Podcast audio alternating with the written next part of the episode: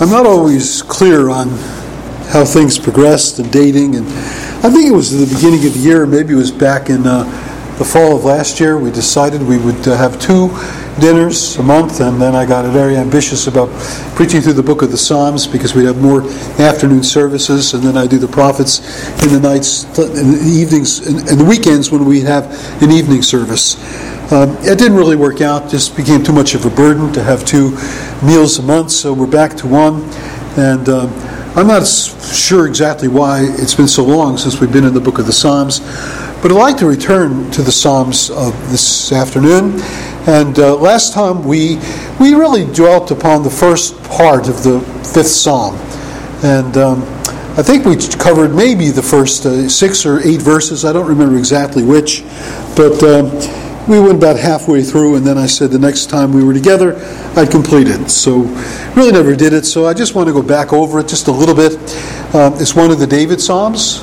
It's one of the Psalms that is probably categorized as an individual lament. A lament is a complaint. The writers of the Psalms poured out their hearts before God, sometimes on behalf of the community, and that would make it a community lament. But when people would pour out their hearts individually before God, that would be an individual lament. This lamentation is pouring out our complaints in the presence of God in the light of adverse circumstances that have come about. And you notice in the very first words, you see, this is a man who is groaning. Give ear to my words, O Lord. Consider my groaning. He's crying. Give attention to the sound of my cry. He's praying. My God and my King, for to you do I pray. His voice is lifted up to the Lord. O Lord, in the morning you hear my voice. In the morning I prepare a sacrifice for you and watch. Now, this reality of sacrifice, and the keeping with the morning ritual of the morning sacrifice, it may also be that this psalm has some of the qualities of what sometimes is called an approach psalm. It is an individual lament. He's pouring out his heart before God in the light of adverse circumstances. But he also finds the answer is not just in the hills somewhere meditating upon just a beautiful day. It's in the temple. It's in the place of God's appointed worship. He comes with the appointed sacrifice. And the great question of some of these approach psalms is the question of Psalm 15, Psalm 24.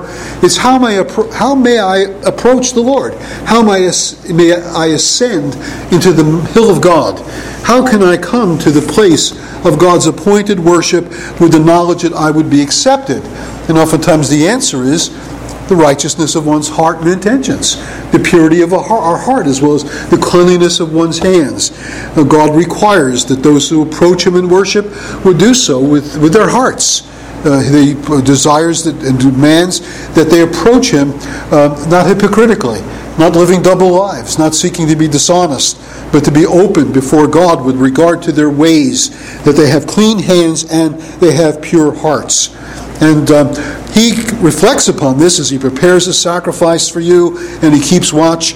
We're in verse 4. He says, you are not a God who delights in wickedness. Evil may not dwell with you. I can't think of approaching the Lord in His worship, even bringing the right kind of sacrifices as I prepare it and offer it. If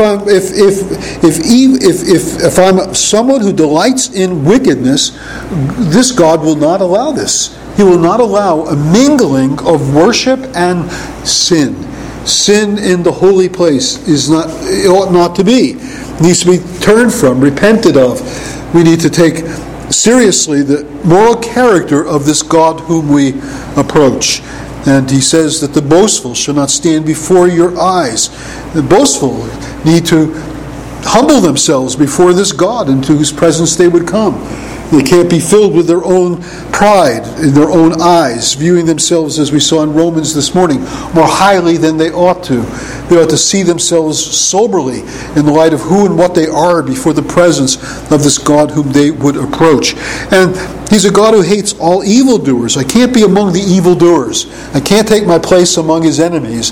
I think I'm going to find a place in His worship and in approaching Him. And then he concludes, you destroy all who speak lies, and the Lord abhors the bloodthirsty and deceitful man. Very strong words, but yet it's this hypocrisy, it's this thought that you can somehow mingle together the solemn meeting drawing near to God in worship and still clinging to your sins and clinging to your unrighteousnesses and clinging to your injustices and clinging to your pride and self-centeredness. You know, these things need to be turned from. But in contrast to all that God would disdain, all that would disqualify us from making our approach to God, He is determined to come in the proper way. He's determined to do the contrast between all that He says God will not accept and God will not receive. Not in wickedness, not in pride and in boasting, not speaking lies, not being a bloodthirsty or a deceitful person, but rather I, through the abundance of your steadfast love, will enter your heart, your house, and I will bow down towards your holy temple. If I would approach God in worship, it must be through the abundance of His steadfast love. Now, that steadfast love, we've often commented upon it when we've dealt with Old Testament ideas and concepts, is that funny little word that you have to do a little bit of a guttural sound in order to pronounce. It's God's chesed. It's His chesed. It's His steadfast love. It's His love that's in it for the long haul. It's who God declares Himself to be when He passed by Moses in the cleft of the rock and said, the Lord God, merciful and gracious, slow to anger, and abundant, here it is, in loving kindness, in steadfast love, and then also in truth. It's in the abundance of your steadfast love, your covenant love, your committed love, the love that met Israel in the redemption God effected for them out of Egyptian bondage. The love that said, I will make you my people. I will bring you to me as on eagle's wings. I will never leave you nor forsake you. It's that love that's committed to His people. And it's through the abundance of steadfast love, that committed love, that He says, I will come to God. And having received committed love, we seek to give committed love. We seek to return the committed love of God to us with a committed love of our own. And we would say not only that this God is our God, but that we will be His people and we will walk in His ways. And we will look to Him to be our guide, even unto death. And then it's the fear of God that also... I'm sorry, there's more. There's also the bowing down towards your holy temple. Something of a reverence and worship, of the bowed knee and the bowed heart in the presence of the living God, bowing down towards your holy temple and doing it in the fear of you, with a healthy regard for who God is, His presence, the reality that He is near, and we seek then to incline our hearts and our ways to His way in His fear. And then there's the cry in the presence of God as we approach Him in the right way. There's the prayer that God would lead us. Lead me, O Lord, verse 8. Lead me in your righteousness. Now, for the first time, some of the reason for the groaning, some of the reason for the crying, some of the reason for the praying that brought Him to the temple originally. Now, I mean, of course, there were the morning and evening sacrifices, but there was something of His own existential present experience that brought Him to pen the words of the psalm out of a heart of groaning, out of a heart of crying. What were the factors? What was going on? Well, He says, there are enemies. Lead me in your righteousness because of my enemies. That's the problem. He was in the midst of a world of enemies. As he sought to please God, there were many who were enemies of God, looking to lead him astray, looking to mock him. So often we see in these early Psalms, they will say to me, where is your God? Look at the fix you're in. Look at the mess you're in. Look at what your life is like. And you say, God is your God? Well, if He was your God, wouldn't He be nearer to you? Wouldn't He be better to you? Wouldn't He make your life easier? But you're going through all this hardship. Where is your God? These are people that are filled with mockery. These are people who, in the light of the first psalm, they sit in the seat of the scoffer. They scoff God. They scoff at true religion. They scoff at God's people. And they become a discouragement to God's people. And we tend to lose our orientation in the midst of enemies. And perhaps being someone who may have been the king in Israel, if in fact it was David, and with these enemies who were not only mocking him, they were actually looking to pull him down from his throne.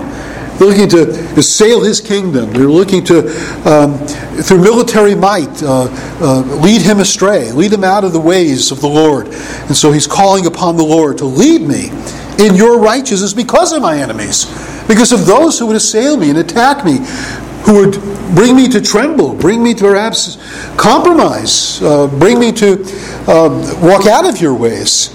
These enemies are real, and the danger is real. I need the presence of God to be the one who leads me in the pathways of His righteousness, that God would make His way straight before me. It's so interesting. He doesn't say make my way straight before you. Make your way straight before me. He needs to see God's ways. He needs to see that this God is a merciful God. This God is a God of steadfast love. This God is a God of commitment to Him in the darkest times, in the most difficult of days, that this God is with him and will not forsake him. It's to know His ways that he wants to have God make straight before him, that he might consider God's ways and take solace in God's ways and also follow God's ways. So when God's ways are made known to us, that's really the path of instruction, it's the path of our safety, that's the path that we can follow as we see God's ways revealed to us in His Word. But now, though God would indeed hear such a petition, that God would lead the psalmist in his righteousness, he would make his ways straight before him, yet the enemies are still there. And again, he knows their ferocity. He knows the danger. He knows what these enemies would do if God permitted them or if they had their way. And so he reminds himself of what these enemies are all about. And it's interesting, this ninth verse is actually quoted by Paul in Romans chapter 3. You have in Romans chapter 3 what's called the catena. Ever hear of the word catena? Some of you who've recently, I think I've had occasion to mention a catena. A catena is a list of passages that are taken from different places in the Old Testament and it's put next to one another so that there's a whole stream of passages through which an argument can be made. And so Paul's making the argument that there's no distinction between Jew and Gentile, that all have sinned and fallen short of the glory of God. And what he does is he takes a catena of passages from this place, that place, something from the Psalms, something from the prophets, something from the law, and he splices it all together in a list of passages. And you know, some people look at this and say, well look, what Paul's arguing for in Romans chapter 3 is not what the psalmist is arguing for. Paul has sort of taken it out of its context to suit his own argument. But if we really see what Paul's doing in that catena of passages, is he's taking a passage from the Old Testament that speaks of the ways of the Jews. How the Jews, even though they were part of Israel, even though they were part of David's kingdom, they could easily become enemies. And other passages in which it's the Gentiles that are in view. Some passages view the Gentiles, some passages view the Jews, and he takes all those things and puts them together in a pistache of quotations in which his argument is being supported from the Old Testament. The Old Testament says Jews and Gentiles both are under sin. And these passages tell us that Jew and Gentile are both under sin. Who's David talking about here? Is he talking about the enemies from without? Is he talking about the Philistines? Maybe. Is he talking about Absalom and those that rose from Israel in rebellion against his throne? Could be. We just don't know. But in either case, the argument that Paul is making is really sustained by this, whether you see it as a statement made about Jews or whether it's about Gentiles. It's really about the common situation of all people everywhere in sin. And what is their situation? Well, there's a lack of truth. Lack of truth. And I thought maybe I was just going to preach on verse 9 and following. I thought I would begin the message this afternoon by quoting that song by Billy Joel. Some of us remember it. We remember when it first came out. And some of you say that's one of the oldies from way back when. But it's that song, Honesty, Hardly Ever Heard. Everyone is so untrue. Honesty. I forgot the rest of it. But it's mostly what I need for you. We need honesty in this world. People are such liars. People will seek to lie right to our faces without blushing. And that's what the psalmist is saying. The problem is, these are people who will deceive you. These are the people who will lead you astray. These are the people that have no concern for truth. They don't walk in truth. Truth is just to get their way, to have their own way. There's no objective truth in their minds. And so, there's no truth in their mouth. Again, they speak lies earlier on, it says. in verse 6, you destroy those who speak lies. The very moment they open up their mouths, you just can't trust what is going to come forth from their mouth. And that not only is in their mouth, but their innermost self is destruction. You see, the point is, what you say with your mouth can have devastating consequences. It can lead to ruin. It could lead to destruction. It could lead to damnation. It could lead to harming other people when we're not speaking the truth. And their inmost self is bent upon destruction. They want to destroy people. They want to just get them out of their way. They're a nuisance. They're an inconvenience. People aren't precious in their sight. There's no sanctity of life. There's no sanctity of truth. There's no sanctity of anything. They're all centered upon themselves. Their inmost self says me. Their inmost self says mine. Their inmost self says, who cares about anybody but me?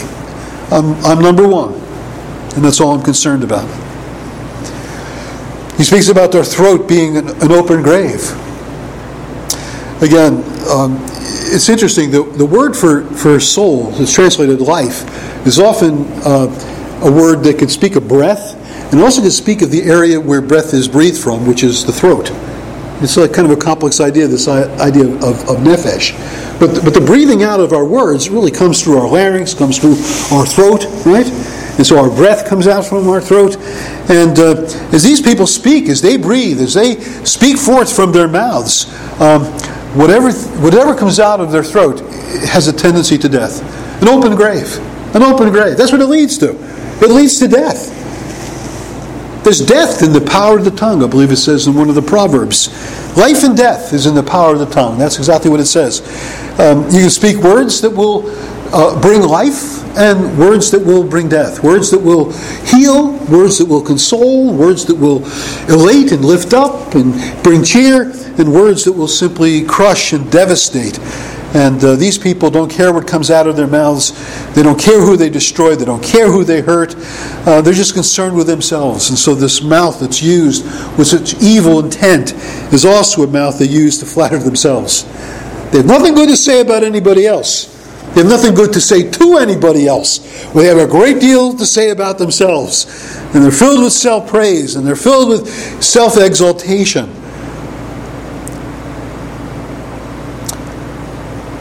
At the conclusion of the psalmist's consideration of these enemies who he needs to be protected from and he needs to be preserved from, he says, make them bear their guilt, O God. Let them fall by their own counsels. That's the expression, let them be hoisted by their own petard. Go look that one up. It's, Haman who built the gallows for the Jews. That he and his family ultimately are the ones that are placed upon those gallows. That's what he's asking God to do. All of their evil designs, all of their evil purposes, let those things come to nothing. All the things they want other people to experience, while they experience life with a capital L, with no problems, with no difficulties, let them experience all the difficulties, all the curses, all the devastation they will want for other people. Let them experience that. It sounds like a harsh prayer, but it's a prayer that is really filled with a certain sense of justice. A certain sense of justice. All that they would seek to do to others, let it happen to them, is what he prays. For they have ultimately rebelled against you. Because of the abundance of their transgressions, cast them out. They look to hurt me, but the ultimate thing is they're rebelling against God. They're kind of like Psalm 51. Against you and you only have they sinned, and they've done that which is evil in your sight. And so he's concerned about his approach to God. He's concerned that his approach to God wouldn't be hypocritical. It wouldn't be with an evil heart. It wouldn't be with evil designs and intents to live a life of sin and yet mingle with it some religious thing to sanction everything and make it all okay. He recognizes that cannot be. He sees his enemies. He asks for protection from his enemies, that God would lead him in righteousness because of his enemies. And then he looks upon his enemies and what they're after, what they want. And he says, let them get what they want for others in their own persons. Let them be the ones who are, as it were, hoisted on their own petards and receive in themselves what they intended for others. But, in contrast to that, let all those who take refuge in you rejoice. Let them ever sing for joy. It's always good when the psalm ends on a happy note, when it ends on a note of praise, when it ends on a note of song, when it ends on a note of rejoicing. Spread your protection over them. For those who love your name may exult in you. For you bless the righteous, O Lord. You cover him with favor as a shield. Again, the place of worship can often be a place of refuge. Again, the person who, I'm thinking maybe it was manslaughter, some provisions. I believe there was some provision in the law where they could take hold of the horns of the altar and find protection. That whole idea of sanctuary, they couldn't be touched by the avenger of blood. They couldn't be touched by those who would seek to avenge them because they came under the protection of God in His sanctuary. And so, whether we think of a literal sanctuary, taking refuge in a church building, the point is, God Himself is our refuge. God Himself is our place of protection. God Himself is the place we run to find help in the midst of the onslaughts of the evil one, and the onslaughts of a world in sin, and the onslaughts of our troubles and our temptations and our afflictions. We run to God, we run into Him, and we find protection in Him. We find refuge in Him. And then as we find refuge and relief from all of the troubles and all of the pressures and all of the despondencies that come our way through an unrighteous world, in Him there's always place for song. Christianity is a singing religion. Christianity is a religion of song. The lifting up of the heart in praise and in worship and in thanksgiving. Because of who God is as a refuge for His people, joy can be a reality. Song can be a reality. Ever sing for joy. Even when our outward circumstances is very, very difficult, yet in our hearts there can always be room for the reality that He's not dealt with you after your sins. He's not rewarded you according to your iniquities. As the heavens are high above the earth, so great is His mercy towards those who fear Him. And then also, it's not only that He's delivered us from the worst of all possible judgments with respect to our sin, but His presence is a reality with us in the emergency, in the fire, in the flame, in the river, in the flood. God is a refuge and a helper and a protector and a sustainer of His people. And that too is a reason for song. Let them ever sing for joy, and spread your protection over them, that those who love your name may exult in you. We may weep in terms of our circumstances. We may be smitten with regard to the evil around us. But there's more in our lives than the evil around us. There is the goodness of the Lord. There is His faithfulness, His steadfast love, His mercy that surrounds us. So, in you, there's exaltation. Again, Paul doesn't say rejoice in all circumstances so much as rejoice in the Lord in all circumstances. It's in the Lord the joy comes. And so all circumstances can be circumstances of joy, where we count it all joy when we fall into many temptations. Why? Because we are in the Lord. And in the Lord we have a basis for confidence. And in the Lord we have a basis for comfort and solace. That the end of this is not destruction.